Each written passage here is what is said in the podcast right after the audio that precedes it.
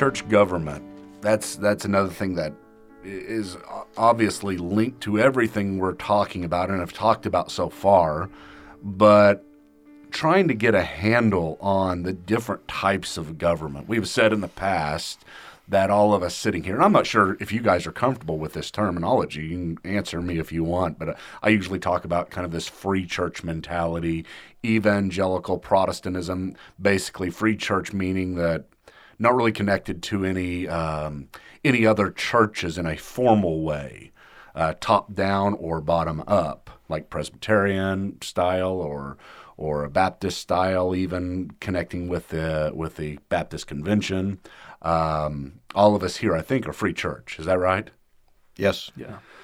Now, having said that, I, I guess it would be a whole different discussion if we were all Presbyterians sitting here talking about how our government functions. But I want to talk about church government broadly speaking and what forms there are out there um, and, and who represents those forms. And so, if we can go there, guys, uh, and, and, help people understand, I don't want to spend too much time on it because it could get kind of just basic facts. But how, how does how, what type of governments are out there? First of all, what type of representations, and where do you find them? Well, generally speaking, there are I don't know what three or four different main types within which there are probably different expressions. Um, there is and maybe the best way to help our listeners grasp this is to cast it in terms of what's present in the in the in body of Christ now. Let's not worry too much about the historical expression. In the body in the Protestant world now, you have the Southern Baptists who are somewhat divided on this. Generally, they have had one individual, the senior pastor, who is the elder of the church. Uh, and then there is a board of deacons uh, that functions in many Baptist churches like a board of elders would. In in others, they are really answerable to the senior pastor, and he exerts somewhat authoritarian control over them. Um, so there's there's that. That's the single elder model, is what we might call it. Then there's the plural elder model, in which uh, there's a multiplicity, more than one, obviously, of men who exercise governmental authority. Then there's the uh, both in the single elder model and the plural elder model, there's a strictly congregational form of government in which these men are elected by the congregation. They are answerable to the church, and in fact, virtually all, and in some churches, every decision has to be taken before the people. So really, the the authority to govern in the in the body is not with either an elder, like a senior pastor, or a plural board of elders, but the the members themselves. They exert that final full authority. So you have single elder, plural elder, congregational. Then you have um, episcopal type government where you have a bishop um, or a priest who, excuse me, a priest who has uh, authority in, in very much like a single elder model over a congregation, but he himself is subject to the governing authority of a bishop over a particular geographical region of churches. So, broadly speaking, Episcopal, single elder, plural elder, congregational are the are the forms of government that exist. And then of course you have some churches that would say there's no government. Government is unbiblical. We don't read about um, these kinds of structures uh, in the New Testament, and therefore it's uh, every member ministry. Nobody has any kind of authority over anybody else. Um, and there are actually that's actually coming back. It's very much in vogue now, and I think largely as a reaction to the more traditional forms of, of church life that they've seen as being oppressive and uh-huh. and and, the, and such. So you almost have to throw in I don't want to say the ecclesiological uh, anarchism, but in, in yeah. some respects, it feels that way. Or you could just call it other. Maybe. Other, yeah. Other, we'll just uh, you know, box for other. Yeah, because you could ask, you know, what's your church structure? And they'd be like, well, we have a CFO, a CIO, you know, and all of these terms. You'd be like, no, you're church. And it's like, yeah, that's what we do. You know, we don't abide by any of those old, you know, we're now uh, reaching people in a brand new way. So, well, you know, and, and, this is found in a lot of the in the, in the global house church movement now, in which you have small congregations that meet in homes, literally, and there are no more than 25 or 30 people at most. And they say, We have no government, we don't have authority structures. Every member is a priest, every member has a vote and a voice. Yeah. Okay, so let's let's try to break this up on a spectrum. Maybe we go from one end of the spectrum to the other. Far left, let's say, is the congregational, or the congregation. It's a bottom up type government, mm-hmm. at least in theory. Pure, right? almost almost entirely democratic in its Okay. nature. Mm-hmm. And then on the other side, let's go to the far right, and let's say we've got an Episcopal type, but let's put it in the Roman Catholic sense. Mm-hmm. So not only do you have a governing bishop over a region, you have an ultimate governing bishop who sits in the chair of Peter. So that would be purely top down. We'll just call that a dictator. Dictator. Hopefully, hopefully a benign one. yeah, yeah. the- we, we are remaining neutral here on I was Theology Unplugged. Totally kidding about that. Um, okay, so in between Send that, your emails to Tim, not me and Michael. that was Tim. I don't care care.com. So then, in between that, congregational, which you're going to find the Baptist and um, and congregational type systems, and even further, I guess, to the left, the Brethren. And then you start going to the right, and you start having more of a presbytery, maybe Presbyterian. You have presbytery eldership, mm-hmm. and you have representative elderships in regional, not, not one person, but regional presbyteries. And then you move over to the bishops, and and then to the pope. So you kind of got this broad spectrum here, and people. I mean, believe it or not, this is this is a very very volatile issue. Oh, and people have strong feelings about it. You bet they do. Yeah, it's not something You're you looking just- at one who has strong feelings about it. Okay, so talk about your strong feelings. I mean, where where do they lie and why? Yeah. My first response would be there are some who simply argue the New Testament doesn't mandate any particular form of church governance. They said it's it's fluid, there are variations, there are differences from what we read in Acts, from what we will read in the later pastoral epistles. I happen to disagree with that. I uh, I would throw out the gauntlet, the challenge, as it were, for somebody to give me an example of any local church in the New Testament that was not led by a plurality of elders. Um, it seems to me that that is a uniform uh, reality in the New Testament documents. Um, early on, for example, in the ministry of Paul and Barnabas, right after they had suffered the stoning at Lystra, this is Acts 14, it says, uh, And when they had appointed elders for them in every church with prayer and fasting, they committed them to the Lord in whom they had believed every church. So, whatever church plant there was through Paul's missionary efforts, they appointed elders in those churches. Um, this is the same commission that Paul gave to Titus to appoint elders as well. Um, whenever the churches are addressed or elders are discussed, it's always a plurality. Uh, so, for me, it seems to be rather obvious that this is the New Testament mandate. Now, again, there's wonderful scholars and Christians who disagree with that and say that um, that, that there's no single system that is uh, required in the New Testament. I personally think that plurality of male elders is. Well, let me challenge that then in this way. Um, if that is the case, and if you're going to defend that by saying you find this in the New Testament where they are always appointing elders, okay, then why not back to my ordination? why not why not say that this appointing is always has to be done by someone else? In other words, there's no self-appointing. Do you ever find self-appointed elders in the New Testament? If not, let's follow your method and say, since this is the model that we see always, why not say you always have to be appointed by someone else? You know what, Tim? Yeah. I, I detect something beneath the surface here. There's Yeah. an ulterior motive. I think Michael is This is bucking. not psychology. He's bucking for the office of apostle. He wants to be able to appoint elders and kick them out. And Uh-huh. I, I just sit. I'm just kidding. but I you- was totally tracking with you. Yeah. got, I got scared there for a minute. I thought I was in the in the chair. Yeah, I think he's aspiring uh, to the apostolic office. Uh, But seriously, it is a very valid question. Um, well, let, us use a, let's use a very real example. I won't mention names, but uh, there was a church that was planted near Oklahoma City by a young man, a very young man, uh, very qualified, very gifted, uh, wonderful godly character, good teacher.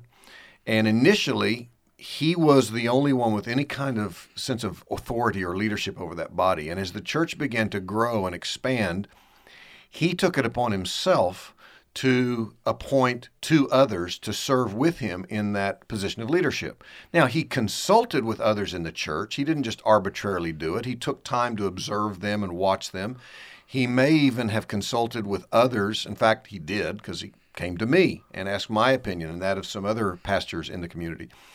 And then when um, he came into the Acts 29 network as part of his assessment, they said, We think you've gone about this a little bit prematurely in the wrong way. So we're asking that those men that you appointed elders step out of that role and that you bring them in through an educational system, spend the next year teaching them, praying, getting the input of others. He did that.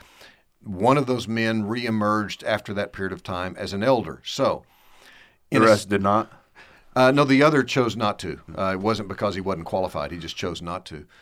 So, uh, you know, there what would we say about that scenario? Was it done biblically? I think it was done about as biblically as it could have been because even though he started the church, he was always seeking the counsel of others about leadership. And he, he said, Is it even legitimate to refer to myself as an elder? Or am I just simply a pastor teacher in the early stages of this church's life? But as it grew, it became necessary to have some sort of of leadership, those who, who possess some measure of authority to make decisions that had to be made. Mm.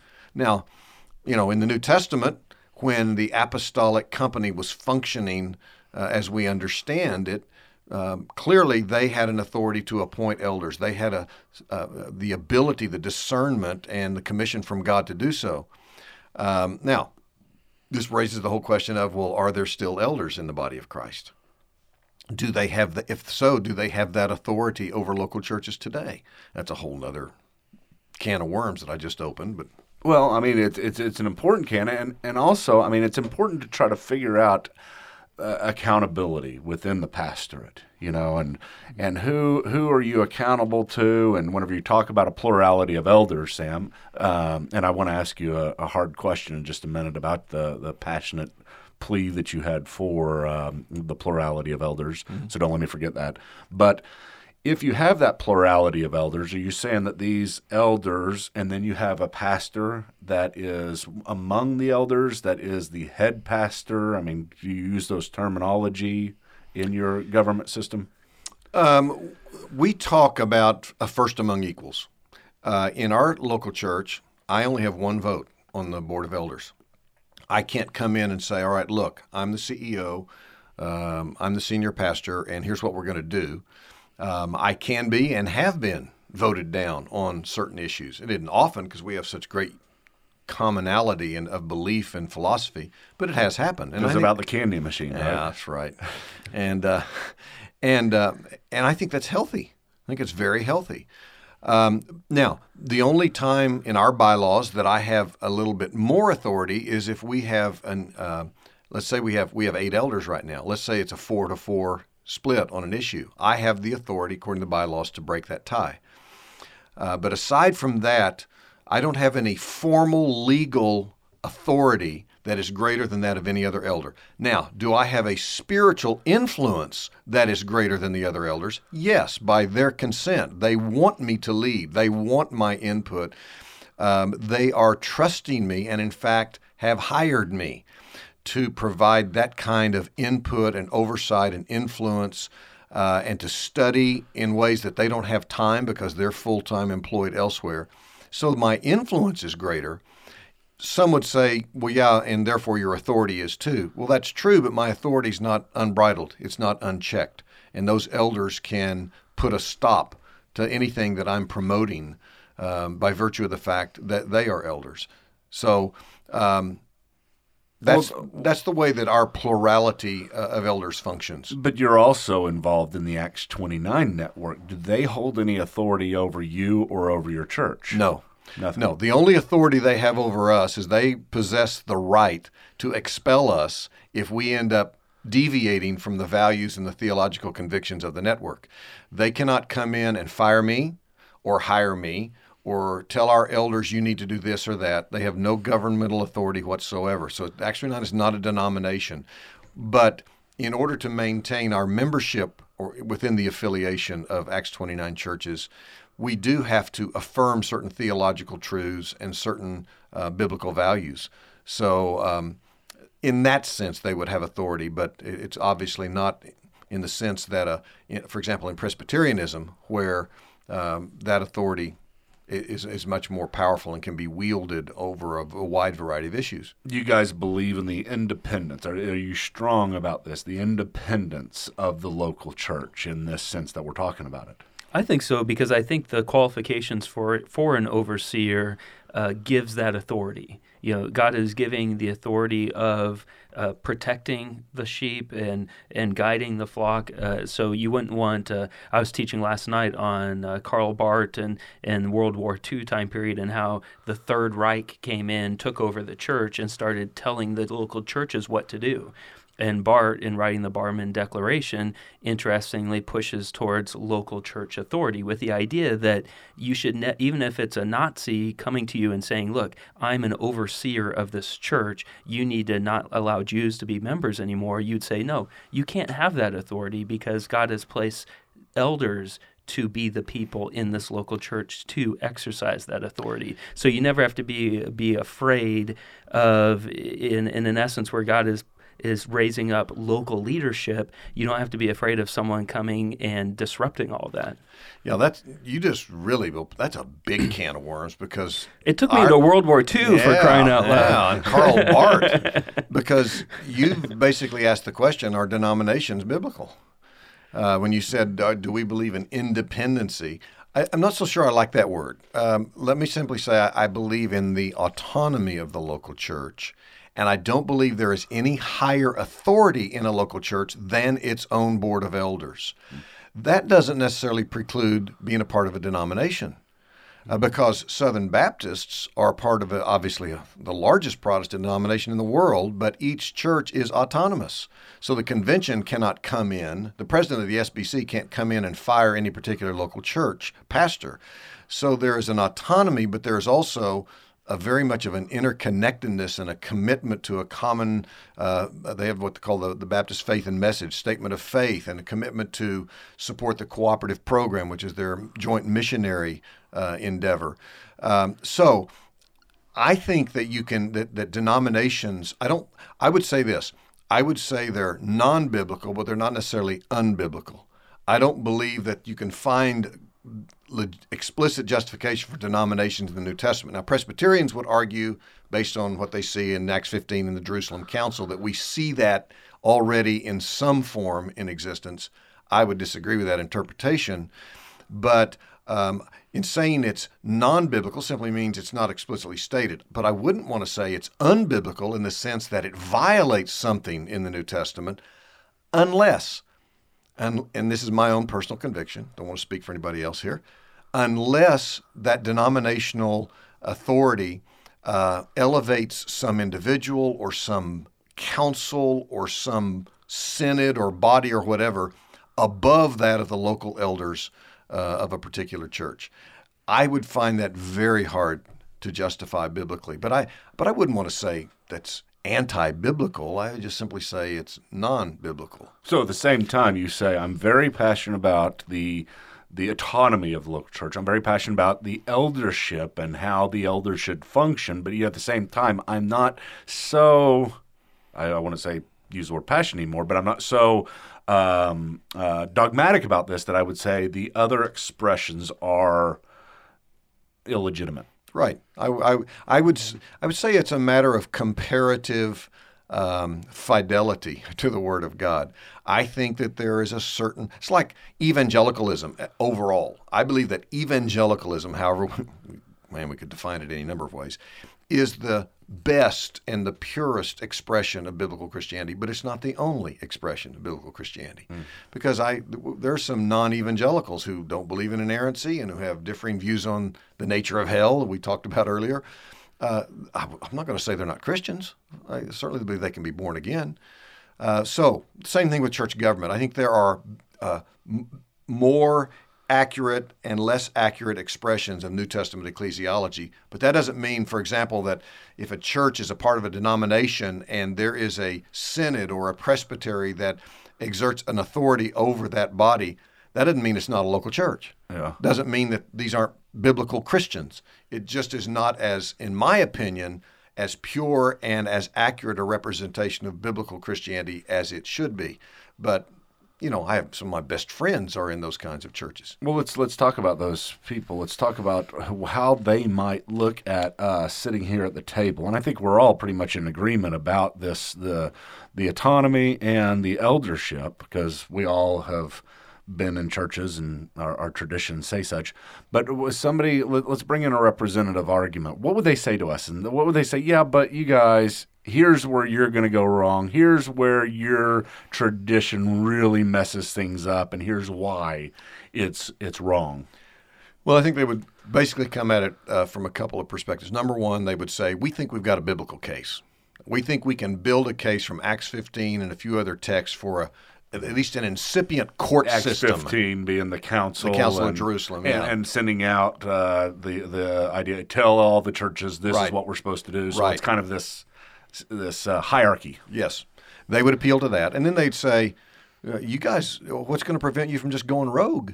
I mean, you're you're treading on thin ice because uh, all it takes is uh, one man or a group of men who uh, deviate from the text and whose character begins to."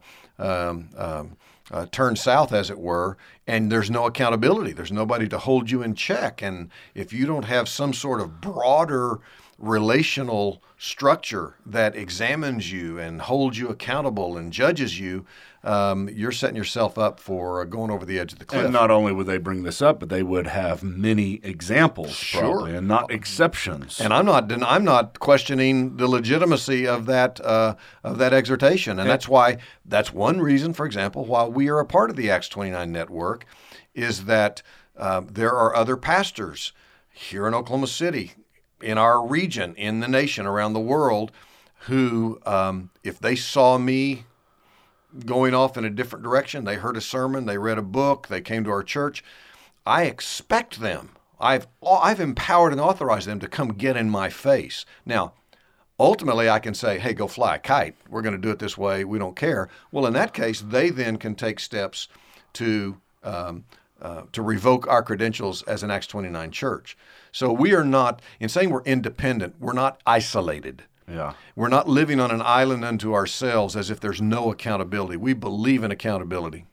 and not only not isolated from those around us, you know, what we try to do is say we have accountability with with other other churches, affiliations, even church history. I mean, that's that that's uh, a hard that's hard the harder thing to explain, but we are accountable to those who have gone before us, mm-hmm. and and we place ourselves under them in some sense, and we we don't say we deviate. But the problem is we just don't have, let's say, evangelicalism, for instance, because that that's a good example of something that we we try to identify with. All of us here say we're evangelicals, but we there, there's no building the head of the evangelical quarters. There's no president of evangelicalism. There's no. It's just a Well, there was. Well, sort of. well, well, yeah, you know, they, the founding of the National Evangelical Association. Well, I know EVA, that, but- but but- it- but they had no authority. yeah, nobody recognized that as defining what evangelicalism is. Precisely. is. Yeah, you're right. And so we have this trans-denominational idea that it, almost that in itself holds us accountable as we identify with it. Even though there's nobody that can come down upon us and fire us and say you're no longer evangelical. It's kind of just this unspoken idea of identification and whether or not evangelicalism, as you said, Sam, is easy to define these days. It's not. And this brings us back to the importance of what Tim was saying about Ti- 1 Timothy 3 and Titus 1.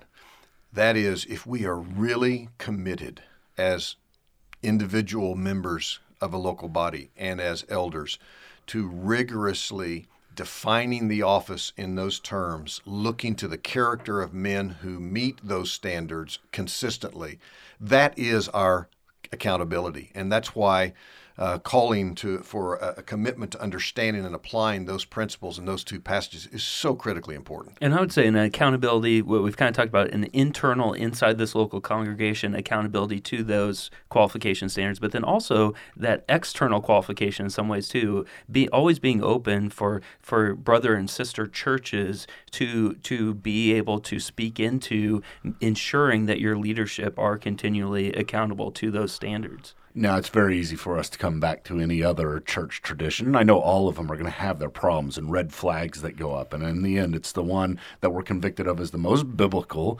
and, um, and we're most convicted about, not so much which one has the most problems. I mean, obviously, you go from a top down structure mm-hmm. and you're going to have a corruption up top sometimes. Sometimes there'll be a great person at top and, it's, it, and it works out really well. Mm-hmm. Sometimes the bottom up structure will be um, uh, uh, where you have uh, a pooling of ignorance uh, of people trying to run things and they, they're not qualified to do so. But in the end, whenever Martin Luther was uh, st- uh, in the Reformation, in the middle of it, and then the general cry goes out from the Roman Catholic Church at the time if you do this, it's going to go crazy and you're going to have so much illegitimacy and there'll be people out there starting churches that aren't qualified.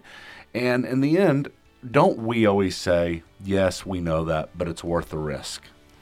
And we also say we believe that the Spirit of God, um, through the scriptures and the authoritative power of this text, can hold us accountable.